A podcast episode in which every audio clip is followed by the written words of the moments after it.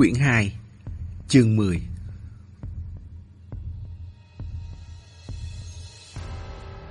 Phòng bếp lớn tốt ở chỗ có rất nhiều nguyên liệu, rất nhiều rau dưa muối, đồ ăn sẵn. Nước xương hầm nấu canh cũng đã được chuẩn bị sẵn.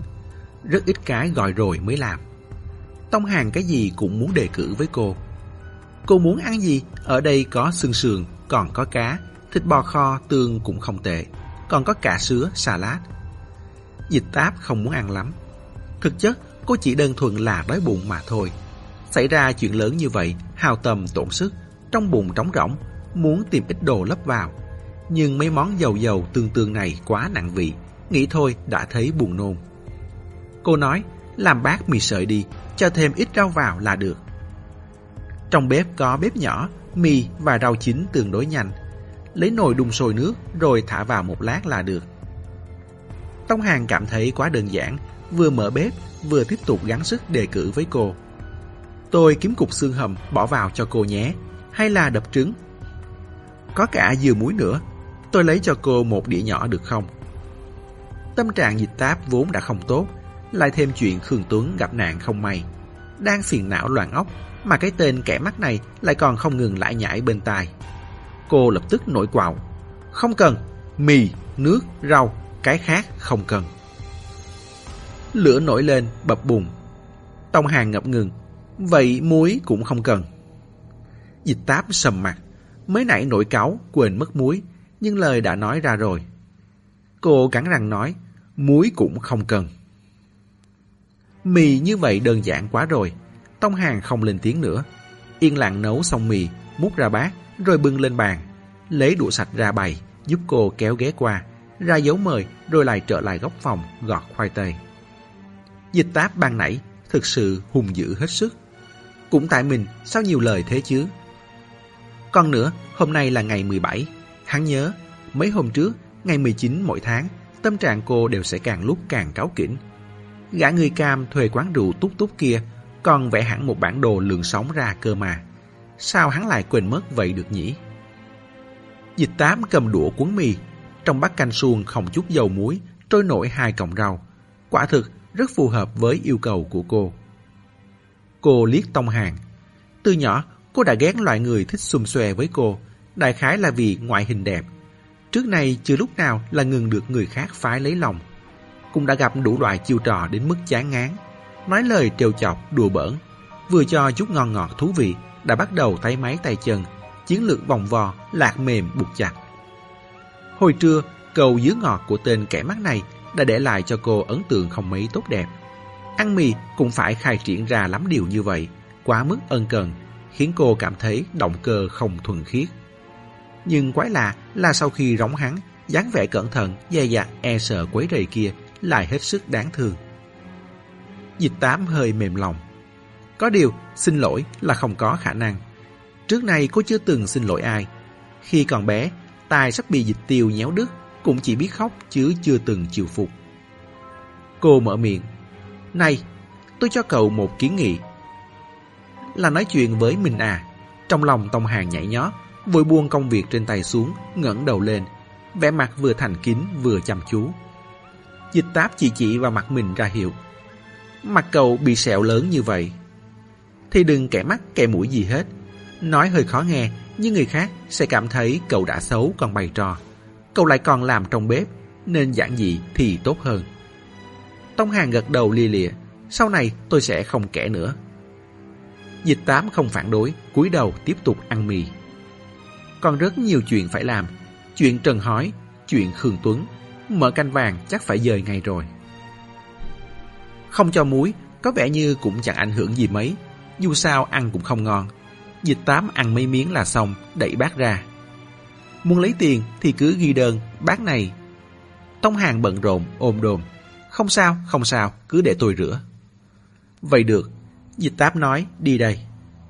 Lúc mở cửa ra ngoài, cảm thấy anh bếp này thật thú vị. Nhìn không được, quay đầu lại nhìn. Tông hàng đang đưa mắt nhìn theo cô ra ngoài. Bỗng thấy cô ngoảnh lại, thì có phần luống cuốn chân tay. Phản ứng đầu tiên là vẫy tay với cô. Tạm biệt, Tạm biệt nha. Dịch táp đi trở về phòng.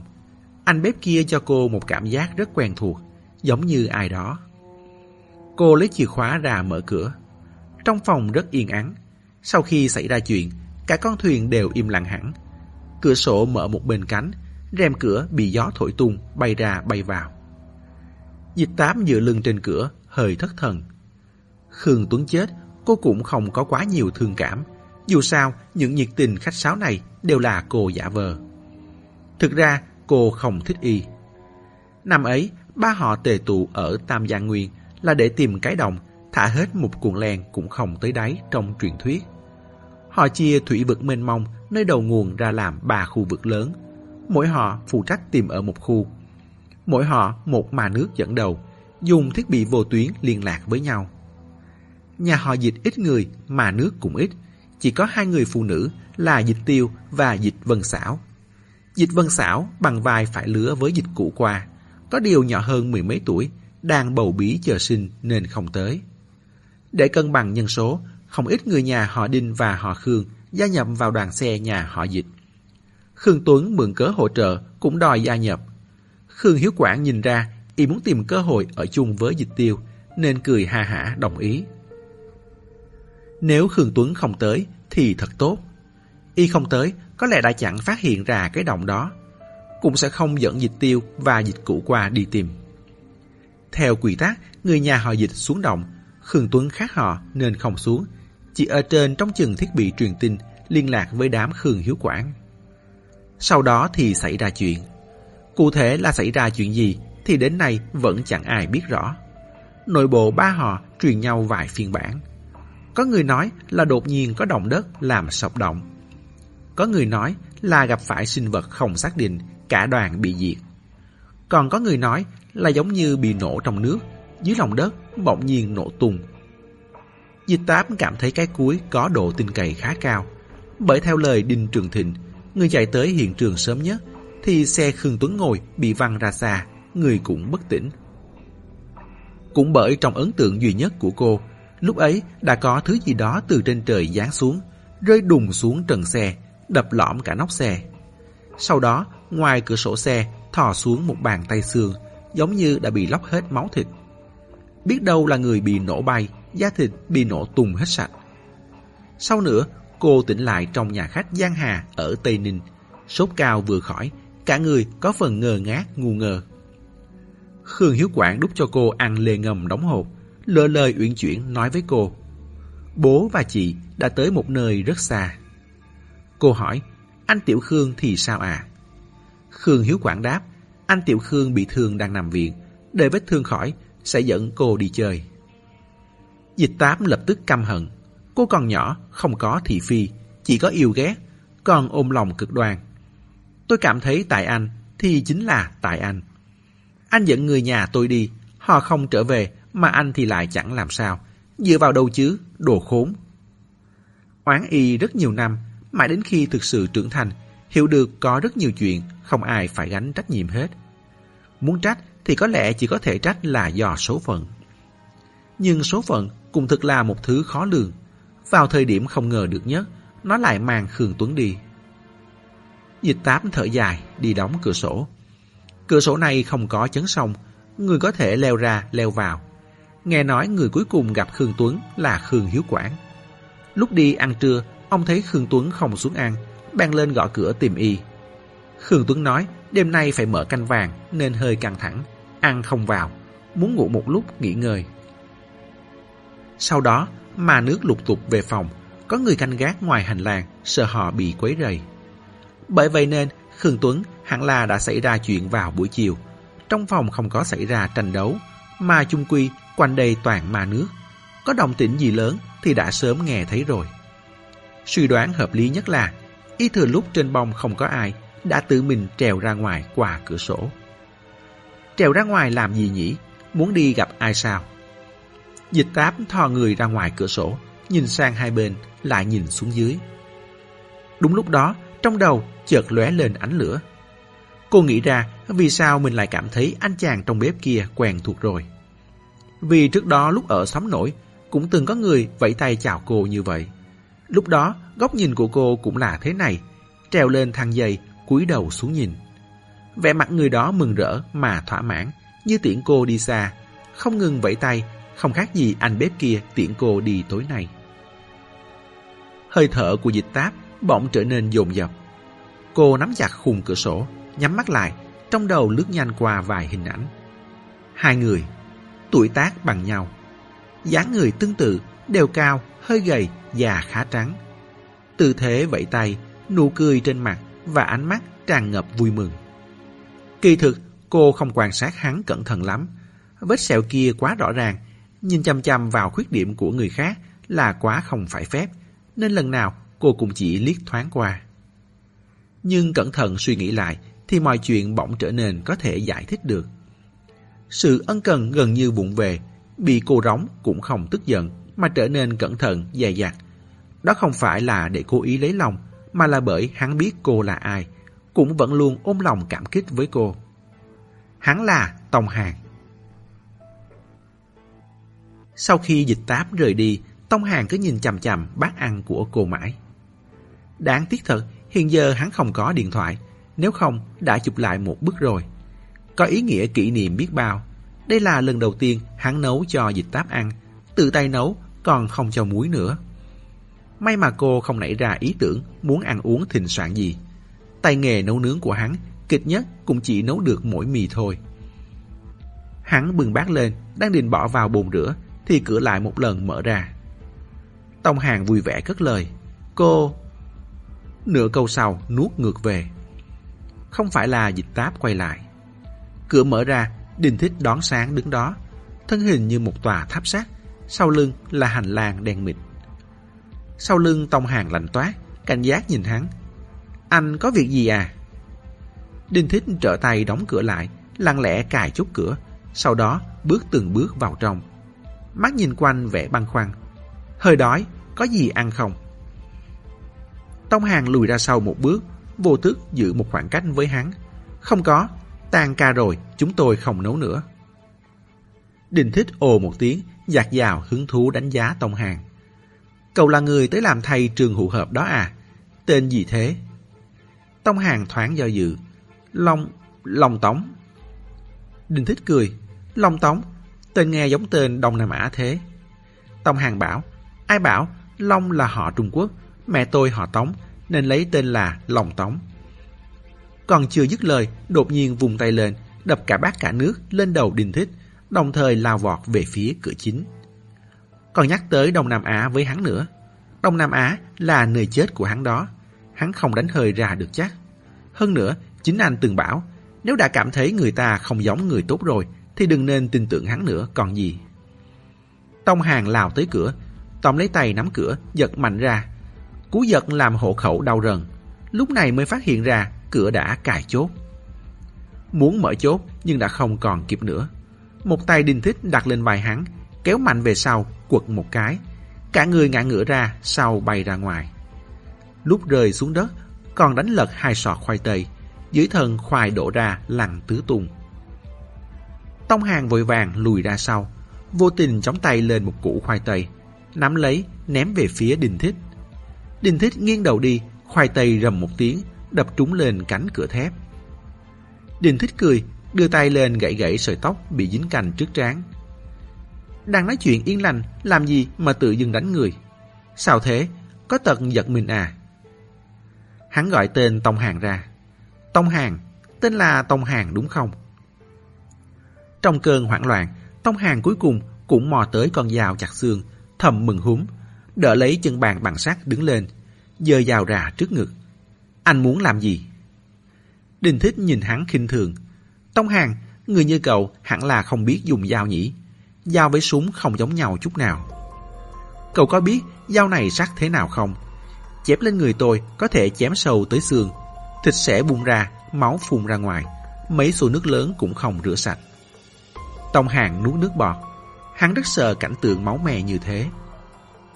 Nói đến nửa chừng, sắc mặt đinh thích chợt dữ tợn. Chân tùng cước hất một cái, đã cái ghế bày chéo về phía hắn. Tông Hàng sửng sốt, đang không biết nên lấy dao ra chém hay đưa tay ra đỡ, thì đinh thích ngã người ra đất, tay phải chống mạnh, cơ thể đánh thẳng tới. Lúc tới gần, tay trái xuyên qua giữa hai đầu gối hắn, quặp lấy một bên chân, quật hắn ngã xuống đất. Chợt nghe cạch một tiếng, con dao chặt xương đã bị văng ra thật xa. Tông Hàng không biết võ, chỉ có thể đem hết sức lực ra giải dùa đập đánh. Thấy Đình Thích muốn bóp cổ mình, bèn liều mạng đưa tay đẩy tay hắn ra, nhất thời lại thành không phần thắng bại. Tông Hàng đang trong cơn hoảng sợ, nên không cảm thấy cục diện này có gì đáng ngạc nhiên. Nhưng Đình Thích lại khác, sắc mặt hắn xa sầm tới đáy. Từ nhỏ, Đinh Trường Thịnh đã bồi dưỡng hắn, ba họ phát triển dựa vào việc kiếm ăn dưới nước. Không giỏi đấu tay đôi lắm, hắn cũng coi như hiếm thấy, là người luyện võ từ nhỏ tới lớn, có bản lĩnh quyền cước vững chắc. Lực cánh tay tuy không dám khen là khỏe phi thường, nhưng chống thuyền đẩy xe thì chẳng thành vấn đề. Người như Tông Hàng nhìn là biết không có rèn luyện gì, dáng người cũng chẳng mấy khỏe khoắn, vậy mà lại có thể đấu ngang tay với hắn. Điều đó cho thấy rất rõ, khoảng thời gian này cơ thể hắn đã phát sinh biến hóa. Ý nghĩ xoay chuyển vùng vụt trong đầu Đinh Thích, chỉ mong tóc chiến tóc thắng, thoát cái thu tay lại, năm ngón tay như rắn trượt vào giữa các ngón tay Tông Hàng. Tông Hàng còn chưa kịp phản ứng, ngón tay Đinh Thích đã đột ngột cong lại, quặp chặt lấy ngón tay hắn, bẻ mạnh về phía ngược lại. Tiếng xương ngón tay gãy vang lên, cũng không biết là gãy hai hay ba ngón. Tông Hàng đau đến gần như ngất đi. Đinh Thích bắt lấy kẻ hở, chớp mắt ấy, bỗng lật người hắn lại, gập cánh tay hắn ra sau, rút dây lưng quấn lấy trói lại. Bấy giờ mới đứng dậy, nhìn ra xung quanh, cởi một bao tải khoai lang ra, đổ hết đi. Lấy dây thừng trói hai mắt cá chân hắn lại. Thuần tay với cái dẻ lau nhét vào miệng hắn, rồi mới bỏ hắn giấu vào bao tải. Trước khi buộc miệng túi lại, hắn cúi đầu nhìn Tông Hàng. Tông Hàng sợ là bị đau mà chảy cả nước mắt, đường kẻ mắt nhòe nhòe, ngực lên xuống dữ dội, ánh mắt như mũi khoan nhìn xoáy vào hắn. Đình Thích mỉm cười nói, cầu rất thú vị, tôi phải nghiên cứu xem sao. Hắn buộc miệng túi lại, nhanh nhẹn dọn dẹp lại hiện trường. Sau khi tin chắc là không có gì khác thường, thì xách bao tải lên kéo ra cửa. Cửa mở ra, không vội ra ngoài ngay, mà tránh sau cửa nhìn ra hành lang thăm dò. Tốt, mọi thứ im lặng, không gian cũng đen kịt. Đinh Thích thở phào một hơi, cúi đầu kéo bao tải ra ngoài. Đúng lúc đó, trên trần hành lang bỗng treo ngược xuống một người, hai tay nắm chặt thanh quyền, giống như cầm gậy kích điện, chia ra nện lên hai bên thái dương hắn. Đinh Thích bị đánh bất ngờ, trước mắt nhòa đi, cơ thể nghiêng trái nghiêng phải, vậy mà vẫn chưa ngã. Người kia không chút nghĩ ngợi, lập tức bồi thêm phát nữa. Lần này, người có làm bằng sắt cũng không chịu nổi. Mắt Đinh Thích đờ ra, rút cuộc cũng ngã xuống. Tông Hàng đau đến cả người đổ mồ hôi. Trước mắt lúc xám lúc trắng, cũng không biết có chuyện gì xảy ra. Chỉ biết đình Thích đột nhiên ngừng lại, sau đó thì miệng túi được mở ra. Hắn ngờ ngác trước mắt, trong mạng xám trắng trước mắt lẫn vào ánh đèn. Dòng dịch táp vọng tới. Tông Hàng! Là dịch táp sao? Tông Hàng ra sức chớp mắt, muốn nhìn cô cho rõ. Nhưng không được rõ lắm, chỉ thấy lờ mờ đường nét, lại chập chà chập trùng. Cô ghé lại, lấy dẻ lau nhét trong miệng hắn ra, sau đó đưa tay nhéo lấy một cục thịt trên má hắn còn lắc lắc. Khi còn bé, Tông Hàng cũng bị các gì các cô bạn của Đồng Hồng nhéo má như thế. Họ nói lúc hắn bà bốn tuổi, trên coi hàm, toàn thịt là thịt, núng nà núng nín, nhéo rất sướng tay. Hơn nữa, mỗi lần bị nhéo, hắn đều sợ hãi như nai con, mắt trợn rõ to. Tông Hàng trợn to hai mắt, không biết dịch táp muốn làm gì.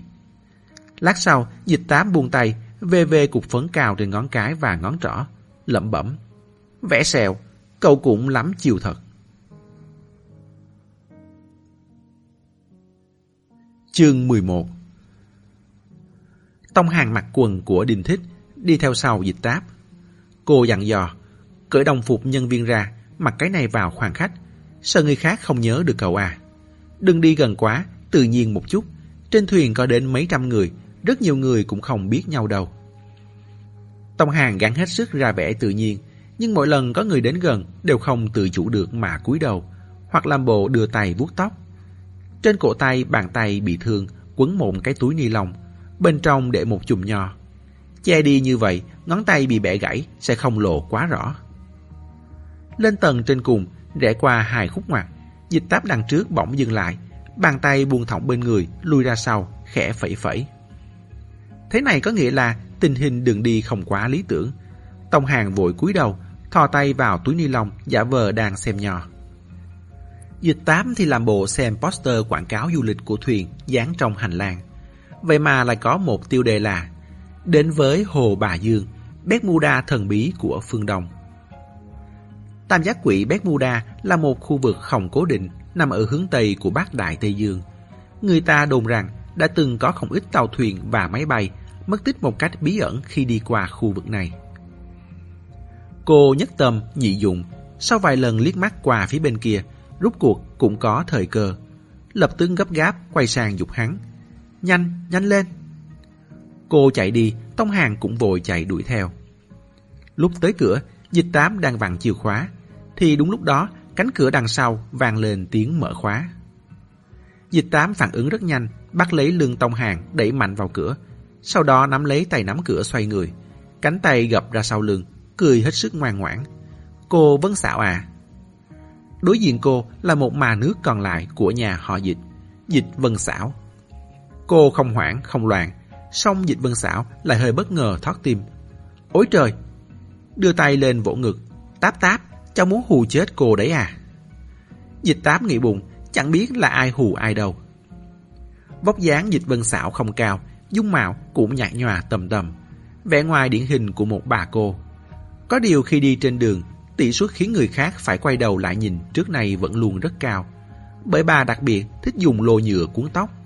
Hơn nữa, chắc là cảm thấy những lô cuốn này xanh xanh đỏ đỏ trông rất đẹp mắt, nên thường xuyên không gỡ ra. Hiện giờ cũng vậy, trên tóc mái cuốn một lô đung đưa qua lại. Trước đây, dịch táp gọi bà là cô xảo. Dịch vân xảo chê khó nghe, bảo là nghe giống tên Á Hoàng trong phim cổ đại. Bắt cô phải đổi thành cô Vân Xảo. Đã hơn nửa đêm, phần lớn mọi người đều đã đi ngủ rồi. Dịch táp lấy làm khó hiểu. Cô Vân Xảo, cô ra ngoài à?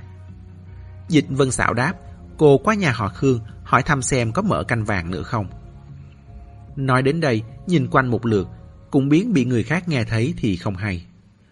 Mấy ngày nữa, thằng cháu lớn nhà cô lấy vợ, cô lại là chủ hồn. Dịch tám dở khóc dở cười, sáp lại hai bước hạ giọng. Chú Khương gặp chuyện lớn như vậy, cô thế này chẳng phải là không phải với chú ấy sao? Dịch vân xạo nguyết cô. Cô từng này tuổi rồi, chẳng lẽ chút phải phép ấy cũng không biết.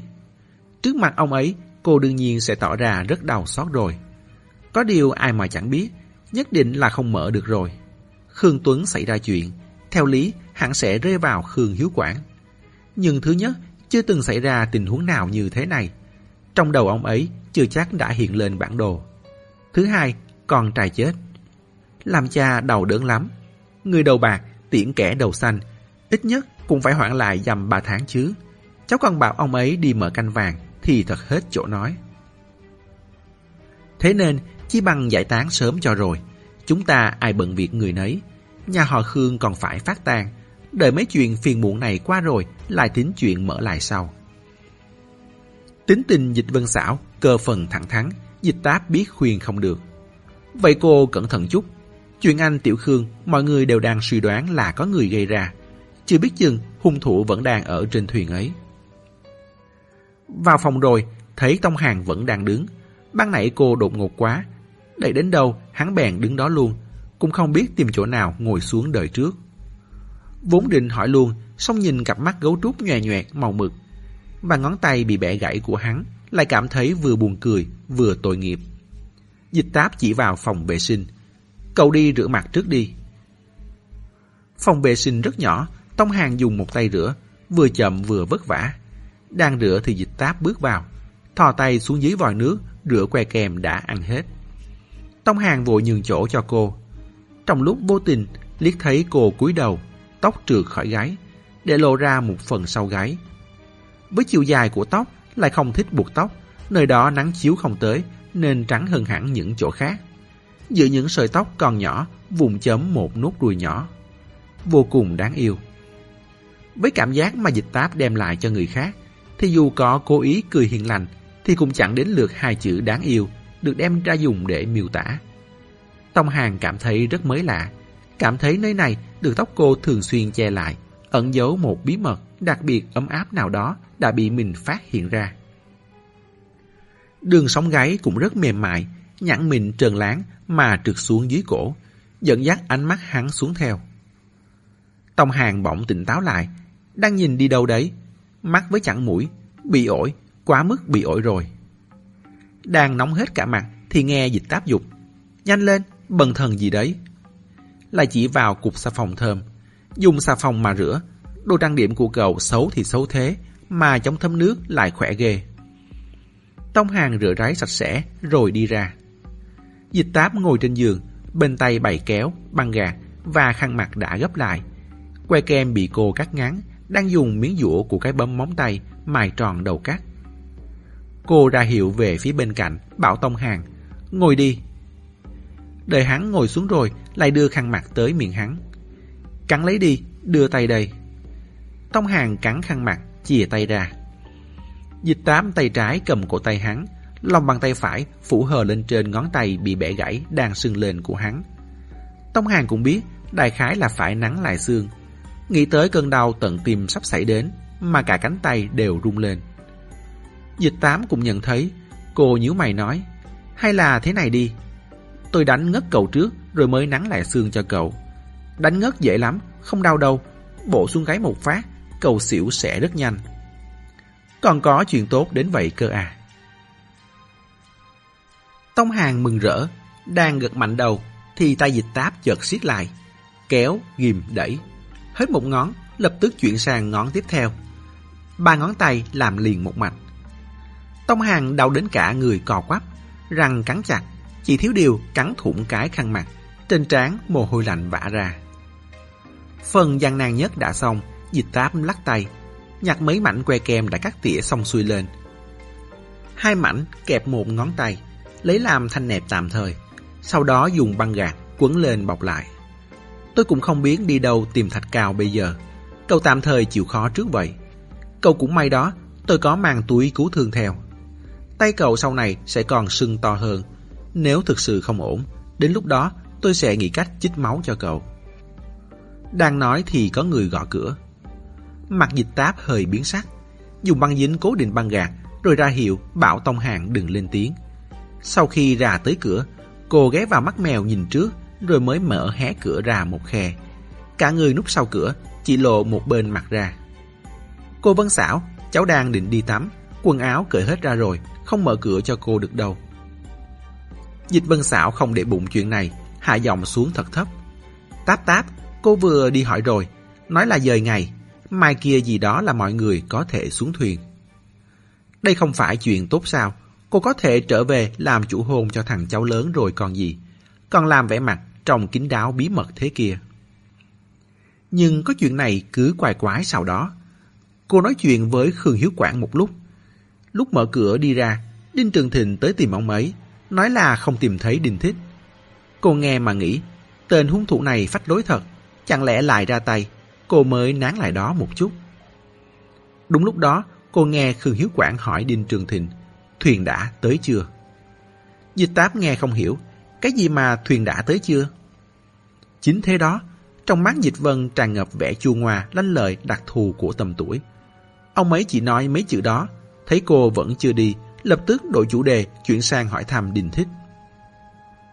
Cháu nói xem, bọn mình không phải đều ngồi trên một cái thuyền này thôi sao? Hơn nữa còn thả neo, còn có thể tới đâu được nữa? Hay còn có thuyền khác à? Nếu là nói đến mấy cái thuyền cao su ra ngoài tìm người, thì không phải đều đã sớm về hết rồi sao? Dịch táp dạ một tiếng, trong phòng cô còn giấu tông hàng. Muốn hỏi hắn chuyện trần hói, mà dịch vân xảo lại cứ luyên thuyền mãi. Cô hơi sốt ruột, vậy nên... Táp táp, cháu có ốc không thế? Nếu không phải khe cửa không đủ rộng, thì dịch vân xảo đã lấy ngón tay dí trán cô rồi. Như cháu mà cũng là mà nước à. Giống hệt chị cháu. Được mỗi cái mặt đẹp, chẳng có đầu óc gì hết. Cháu trông sáng láng thế, mà sao cũng không có đầu óc vậy? Khương Hiếu Quảng hỏi, thuyền đã tới chưa? Mà không phải, thuyền tới nơi chưa? Thuyền trở về chưa? Điều này có nghĩa là gì? Cháu phỏng đoán đi xem nào. Đại khái, bà cũng chứng mắt khả năng phỏng đoán của dịch táp, lập tức vội vã tuyên bố. Điều này có nghĩa rất có thể có một chỗ khác, một con thuyền khác. Họ định biết, họ Khương biết, chỉ có mình họ dịch chúng ta là không biết. Cháu lại liên hệ nữa xem, ông ấy nói với cô dời ngày mở canh vàng, cho chúng ta hai ngày nữa rời khỏi đây. Kết quả lại có một con thuyền khác. Có phải ông ấy muốn gạt chúng ta ra, tự mình đi mở canh vàng không? Đa số người chết trong vụ Tam Giang Nguyên đều là người nhà họ dịch. Chúng ta vốn đã ít người, nơi ở thì hẻo lánh, còn bị tổn thương nguyên khí nặng nề. Hai nhà kia ở gần nhau, thông đồng với nhau chỉ là chuyện nửa phút. Còn nữa, Khương Tuấn chết không kỳ quặc à. Ông ấy lấy chuyện này ra, bảo chúng ta thôi việc, là vì biết mạng người lớn hơn trời, chúng ta sẽ nể tình. Hạt giống biên kịch phim dài tập lại đi làm mà nước thế này, thật là lãng phí. Dịch tám dở khóc dở cười. Cô Vân Xảo, Khương Tuấn là con trai ruột của chú Khương, là độc đinh đấy. Chú Khương vì muốn ăn riêng canh vàng nên đã giết con ruột. Ý cô là vậy à?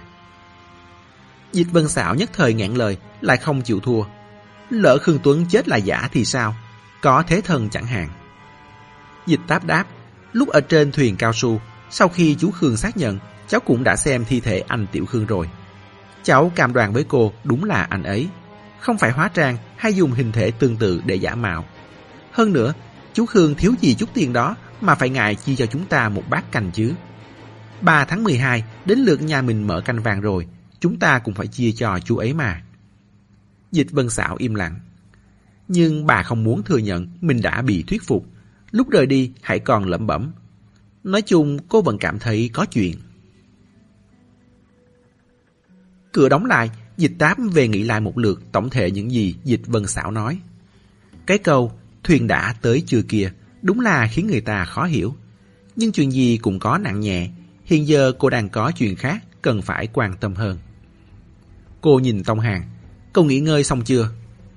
Coi như xong rồi đi, Tông Hàng gật đầu. Không có cảm giác đau đớn nữa, từ cổ tay đến đầu ngón tay đều đã tê dại, không còn tri giác gì. Hôm đó ở xóm nổi là Trần Hòa Kỷ đưa cậu đi à? Tông Hàng lắc đầu, không phải. Nghỉ một chốc lại bổ sung. Đinh Thích đánh thức tôi, nói là kế hoạch thay đổi. Dùng một cái túi dệt trùm tôi lại sách đi.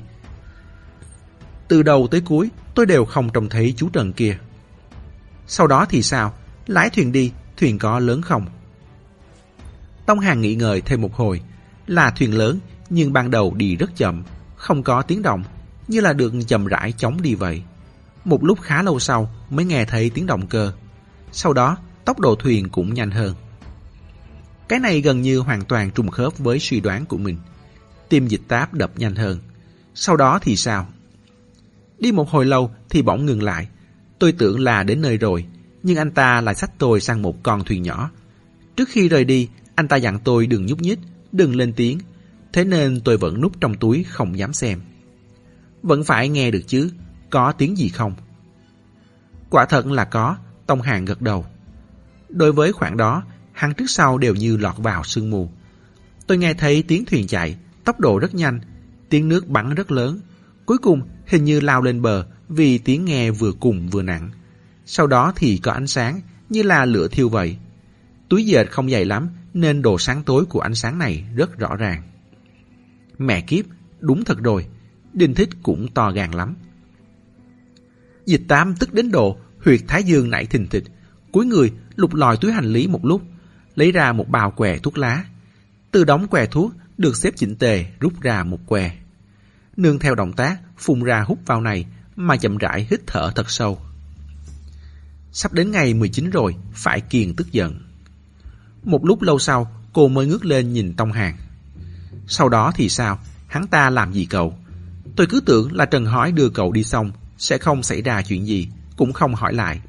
Mãi đến khi gặp Long Tống ở Sim Riệp, rồi thấy thông báo tìm người của nhà cậu. Cậu là người không muốn rời xa gia đình như thế, sao lại không liên hệ với người nhà? Còn nữa, sao cậu lại giả trang làm phụ bếp trên thuyền này, còn đánh nhau với Đình Thích? Trực giác của cô cảm thấy trong đây chắc chắn cũng có một câu chuyện. Đồ phức tạp hẳn cũng không thua gì cái chết của Trần Hói. Không ngờ là chính vào lúc này, Tông Hàng lại im bặt như thóc.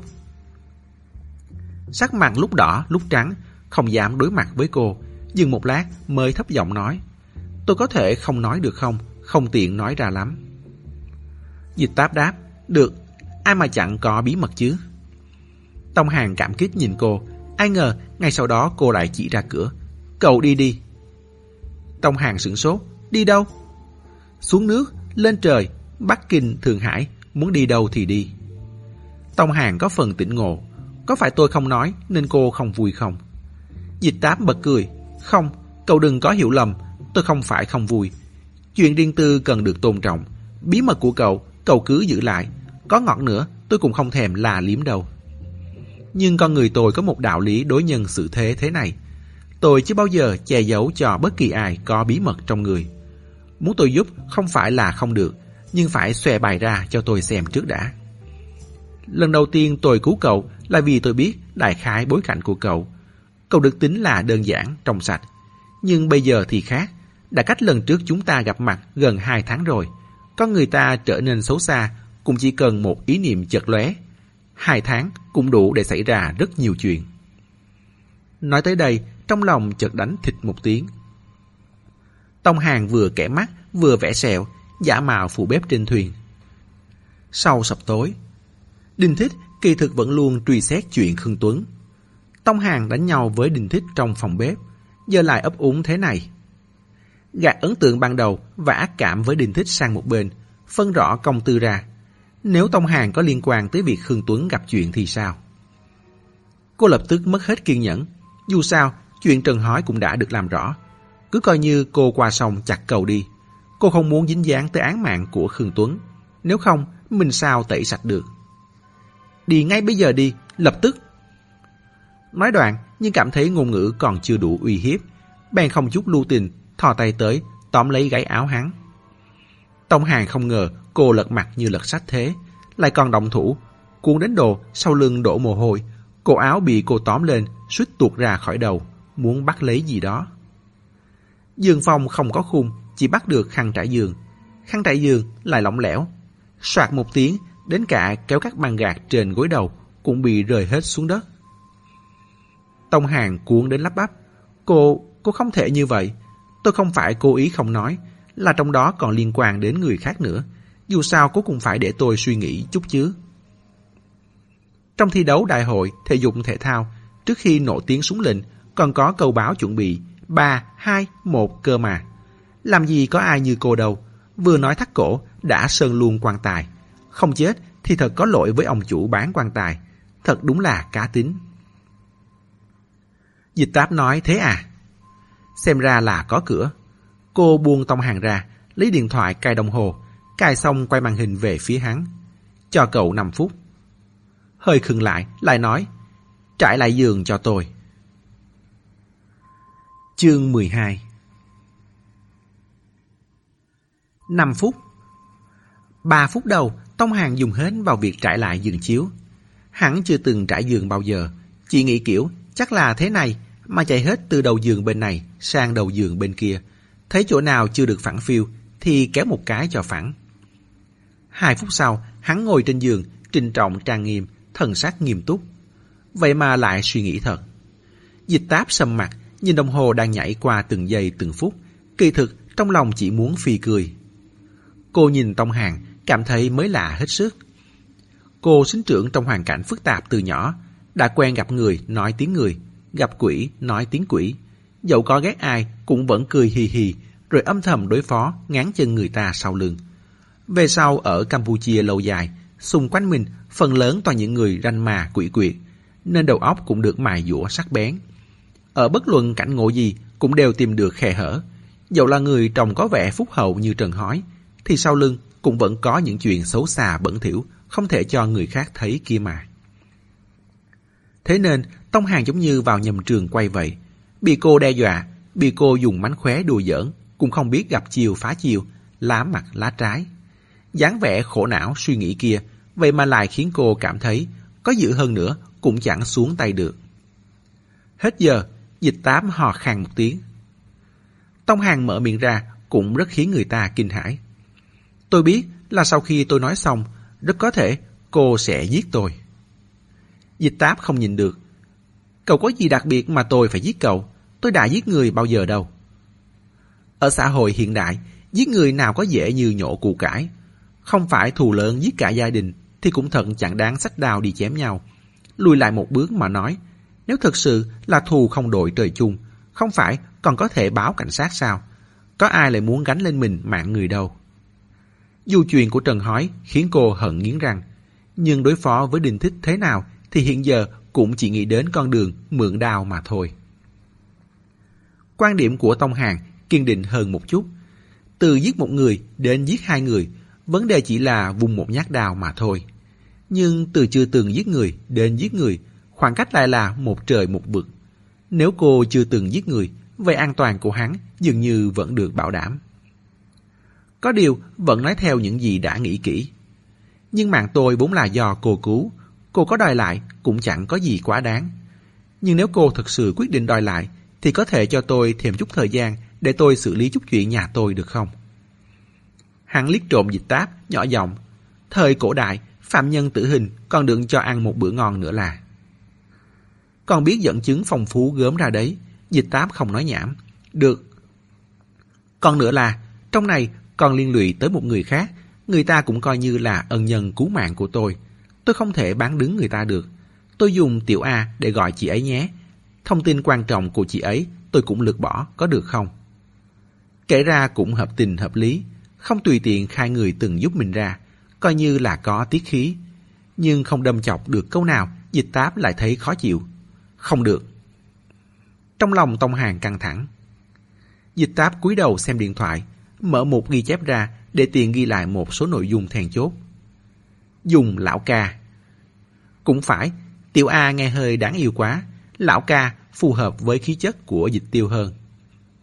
Tông Hàng tiếp tục ở đoạn vừa dừng lại. Đến một nhà thuyền vắng vẻ hiu quạnh như thế nào, đó chính là nơi gặp lão ca. Đinh Thích dạy hắn một dấu tay. Dịch táp ngắt lời hắn, làm tôi xem. Tông Hàng rất có bài bản mà làm cho cô xem một lượt, còn sợ cô không hiểu. Đây là tiếng lóng địa phương, ý là kết bạn đi, có việc gì thì trao đổi tử tế. Dịch táp nói, không phải, ý của dấu tay này là có giỏi thì tới đi. Tông Hàng sửng sốt, là ý khiêu khích à? Không thì sao, dịch tám không để ý tới hắn, ngón tay nhanh chóng bấm lướt, gõ vài chữ, thuật mà nước. Đinh Thích biết thân phận của lão ca, lão ca là người của ba họ. Gọi đến đây thì thoáng khựng lại. Một người hoạt động trong hồ nước treo ở sông Mê Công lại đọc hiểu thuật ma nước, vậy rất có thể là người nhà họ dịch. Bèn thêm mấy chữ, có khả năng họ dịch. Tông Hàng đợi cô gõ chữ xong nói tiếp. Lão ca bỗng nhào lên từ dưới nước, là một người phụ nữ tóc tài rối bù, cơ thể có mùi hôi kỳ quái. Dịch táp lại lần nữa ngắt lời hắn, giọng nói có phần là lạ. Người phụ nữ có phải có rất nhiều sẹo trên tay không? Tông Hàng ngạc nhiên, cô cũng biết chị ấy. Dịch táp nói, cậu tạm dừng lại đã, để tôi suy nghĩ. Đầu ngón tay cô dừng lại ở hai chữ soạn thảo trên đầu trang ghi chép. Trong đầu nhanh chóng sâu chuỗi, một vài manh mối dần hiện lên rõ ràng. Cô đã nghĩ sai ngay từ đầu. Cô cho rằng Đinh Thích là do Đinh Trường Thịnh phái tới quan sát cô. Suy đoán đầu tiên thường chiếm được cờ dẫn dắt. Nó đã từ khoanh vùng hướng tư duy của cô. Nhưng thực ra không phải. Đinh Thích tới Campuchia vốn có mục đích khác. Đinh Trường Thịnh nhiều lần gọi điện cho cô, hiện nhiên cũng biết nội tình. Lúc ở xóm nổi, người phụ nữ này đột nhiên xuất hiện, không tấn công người khác, chỉ nhằm vào Đinh Thích. Đinh Thích lại không tiếc giết người phóng hỏa, muốn dụ người phụ nữ này ra. Trong lòng biết rõ, nhưng ở trước mặt cô là giả bộ vô tội, không biết gì cả. Lẽ ra giữa ba họ vẫn còn giữ tình hữu nghị ngoài mặt.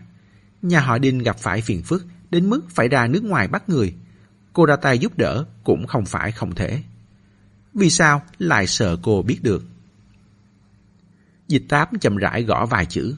Lão ca là ai? Một hồi lâu sau, cô mới ngước lên nhìn Tông Hàng. Cậu nói tiếp đi. Chuyện tiếp theo thật khó để mở miệng. Tông Hàng dứt khoát nhảy cốc, cắn răng nói liền một hơi. Đinh thích nổ súng với chúng tôi, bắn rất nhiều phát. Chúng tôi đều chết. Nói xong trong phòng hơi lặng xuống. Gió thổi vào, một góc rèm cửa hơi tung lên rồi lại hạ xuống. Dịch táp nói, Tiếp đó, có phải cậu định nói với tôi rằng thực ra cậu là ma không? Chuyện này cũng không thể lấp liếm với cô được. Muốn chứng minh với người khác rằng mình đã chết không khó. Từng chết mới khó. Tông Hàng cảm thấy vẫn nên nói tiếp thì hơn. Chi tiết đều ở phía sau. Chi tiết đầy đủ rồi, mọi chuyện tất nhiên sẽ không còn hoang đường nữa. Lúc tôi tỉnh lại lần nữa là vào một tháng sau, nằm trong một bồn tắm đầy nước ở khách sạn. Không bị sặc nước, cũng không bị chết đuối. Sau đó, lão ca nói với tôi, đó gọi là ngồi nước. Sắc mặt dịch táp khẽ biến, cậu có thể ngồi nước. Một suy nghĩ lóe lên trong đầu Tông Hàng. Sự thật thắng hùng biện, sao lại không chứng minh cho cô xem chứ? Hiện giờ cô có thể tính thời gian, 10 phút, 20 phút đều có thể.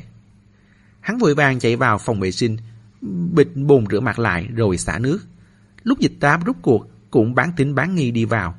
Nước trong bồn đã đầy được 2 phần 3.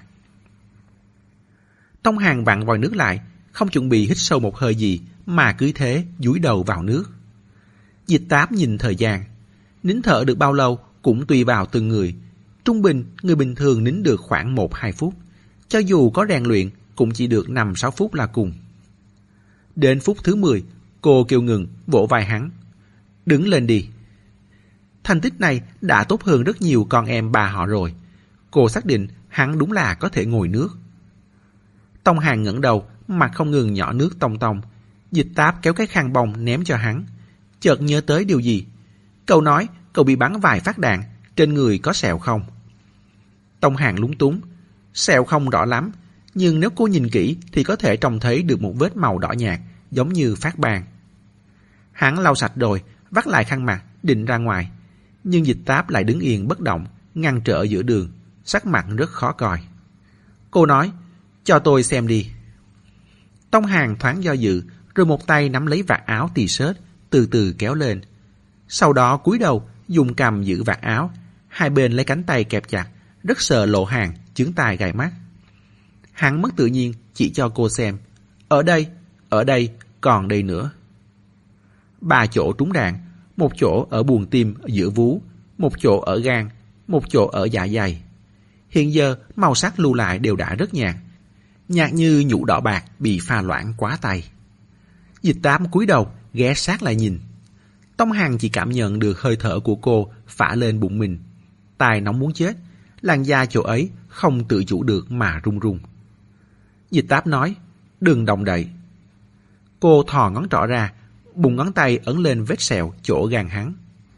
Tông hàng không nhìn thấy, nhưng cô lại thấy rõ. Lúc da chỗ ấy chịu lực lõm xuống, quanh mép hiện ra rất nhiều nếp nhăn nhỏ li ti, giống như những đường tuyến phát tán vậy. Màu của đường tuyến đậm hơn một tầng sắt. Thu tay lại lập tức tan mất, không quan sát kỹ, căn bản sẽ không nhìn ra. Dịch táp đục tay về, rì móng tay nhẹ nhẹ, cò vào lòng bàn tay mình. Lần đầu tiên cảm thấy không sao thở nổi. Lời nói của cô hơi lộn xộn, cảm thấy mình nhất định phải nói gì đó để giấu đi sự bất thường của mình. Đây chính là vết sẹo do đạn để lại à, không giống chút nào. Tông Hàng cũng biết là không giống. Sẹo vốn là một lớp vảy bám bên ngoài bề mặt da trơn nhẵn. Nhưng ba chỗ này của hắn lại không hề lồi lõm hay thô ráp gì. Căn bản là giống hệt làn da xung quanh. Nhìn lướt qua chỉ giống như vệt sắc tố lắng động nhàn nhạt.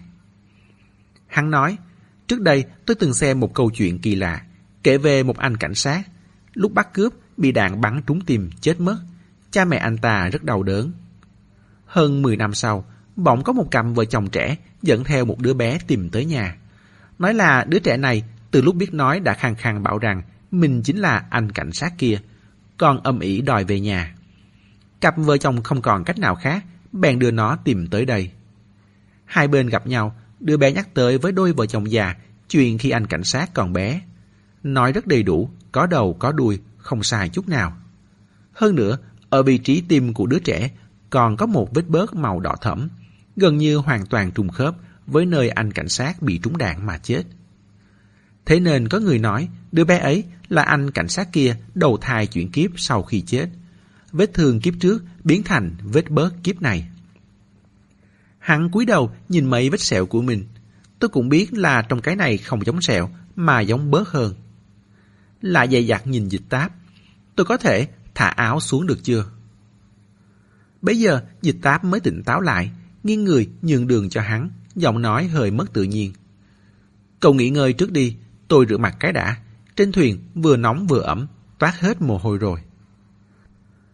Tông Hàng vội đi ra, quay đầu nhìn cửa phòng vệ sinh đóng lại, thở phào một hơi thật dài. Hắn cảm thấy mình thật may mắn, dịch tám bằng lòng nghe hắn nói, lại thấu tình đạt lý. Chuyện không sao tưởng tượng nổi như thế, mà cô cũng tạm thời chấp nhận được, không tự cho mình là đúng mà mắng hắn vô căn cứ. Dịch táp vóc mấy vóc nước táp vào mặt, sau đó ngẩng đầu lên nhìn vào gương. Lát sau, cô giơ tay vén tóc vương bên má trái ra sau tai, nghiêng mặt nhìn xuống một chỗ có rất nhiều tóc con mềm mại bên dưới tai. Cô cũng có những vết sẹo giống bớt như vậy, màu sắc rất nhạt, bốn cái, nhỏ hơn của tông hàng một chút, lại có tóc che phủ nên suốt nhiều năm chưa từng có ai phát hiện ra. Sau sự kiện Tam Giang Nguyên, trở thành người được gọi là truyền kỳ. Người duy nhất sống sót trong số những người gặp chuyện. Dịch tám đã bị Đinh Trường Thịnh truy vấn không chỉ một lần rằng rút cuộc lúc đó đã xảy ra chuyện gì. Mỗi lần cô đều nổi giận đùng đùng. Sao cháu biết được, lúc đó cháu mới 3 tuổi rưỡi, bị dọa suýt chết. Cháu nhớ được có thứ gì đó rơi xuống trần xe và bàn tay xương kia đã là không dễ dàng gì rồi, có được không? Sau đó, cửa bị kéo ra, thứ kia cào loạn trong xe, còn bấm lung tung lên máy ghi âm. Cháu tè ra quần, sợ đến ngất đi. Từ bé cháu đã sợ ma quỷ, mọi người đều biết. Khương Hiếu Quảng cùng bóng gió hỏi qua một lần. Cô tuổi thần hết sức. Chú Khương, cháu lúc đó mới 3 tuổi rưỡi, chú muốn cháu phải nhớ cái gì đây? Khương Hiếu Quảng nói, cũng không thể trách chú Đinh của cháu hoài nghi được. Thi thể của cha cháu và mọi người đều được phát hiện gần đoàn xe. Chỉ có mình cháu chân ngắn như vậy mà có thể chạy ra ngoài hơn 10 dặm. Cô nói, cháu không chạy, nhất định là do thứ kia cắp cháu chạy đi. Cháu sao mà chạy được chứ, lúc đó cháu đã ngất đi rồi. Khương Hiếu Quảng cười hiền hòa. Cháu đừng dậy nảy lên như gà chọi thế. Lúc bọn chú tìm thấy cháu, người cháu toàn máu, đến cả áo lót cũng thế. Cô cây ngay không sợ chết đứng, là của thứ đó, nhất định là của nó. Chạy từ cổ cháu vào thì đương nhiên là nhuộm đậm cả áo trong rồi. Cô vẫn luôn tin tưởng, không chút nghi ngờ với chuyện đó. Mãi đến một buổi tối, năm mười mấy tuổi, chợt nằm mơ. Mơ thấy trạm tàu hỏa Tây Ninh mùa đông năm 1996. Mơ thấy lon nước cam của nhà khách Giang Hà. Chị gái dịch tiêu, cầm miếng mút đánh phấn lên mặt. Trong bầu không khí lạnh lẽo ban đêm, trôi nổi giai điệu du dương của Bến Thượng Hải. Nhưng cửa sau xe lại đột ngột bị kéo ra. Chiếc áo khoác bông dày màu đen mà cô dùng để nấu mình bị hất bay ra ngoài. Cô la hét liên hồi vì móng vuốt xương kia đâm từ tai cô cắm thẳng xuống cổ. Cô bị cơn ác mộng đánh thức, cả người nhẹ nhại mồ hôi lạnh, đứng dậy vào phòng vệ sinh. Lúc rửa tay, chợt ma xui quỷ khiến mà hướng vào gương vén một bên tóc lên. Đương nhiên, cô không đến mức tin vào cơn ác mộng hoang đường kia. Bị móng vuốt cắm vào tai xuống tận cổ như vậy, người đã sớm chết rồi, nhưng cô vẫn đang sống yên lành kia mà. Sau một khoảng thời gian dài, nghi ngờ mấy vết nhạt màu kia. Cô kết luận, đó là bớt, bởi vì màu quá nhạt, vị trí quá khuất, cho nên bất kể là bố, chị hay chính bản thân cô đều chưa từng phát hiện ra. Dịch tám vươn tay, giống như ban nãy, ấn xuống một trong số những vết màu đó. Lại xuất hiện những nếp nhăn nhỏ li ti như đường tuyến phát tán. Cô một lần nữa cào loạn tóc, một lần nữa che kín chỗ đó đi, không để nó lộ ra ngoài ánh sáng mặt trời. Sau đó thì nhìn chằm chằm bản thân mình trong kính, chợt đùng mình. Cô cũng giống Tông Hàng sao. E rằng ánh mắt thâm trầm mà Đinh Trường Thịnh vẫn luôn dán sau lưng cô trước nay đều chưa từng là lò bò trắng răng. Hết chương 12. Mời quý thính giả tiếp tục theo dõi chương 13 của quyển 2 ở audio tiếp theo. Để ủng hộ kênh, quý vị có thể để lại bình luận cũng như chia sẻ hoặc có thể ủng hộ tài chính trực tiếp về các địa chỉ đã được ghi ở phần mô tả.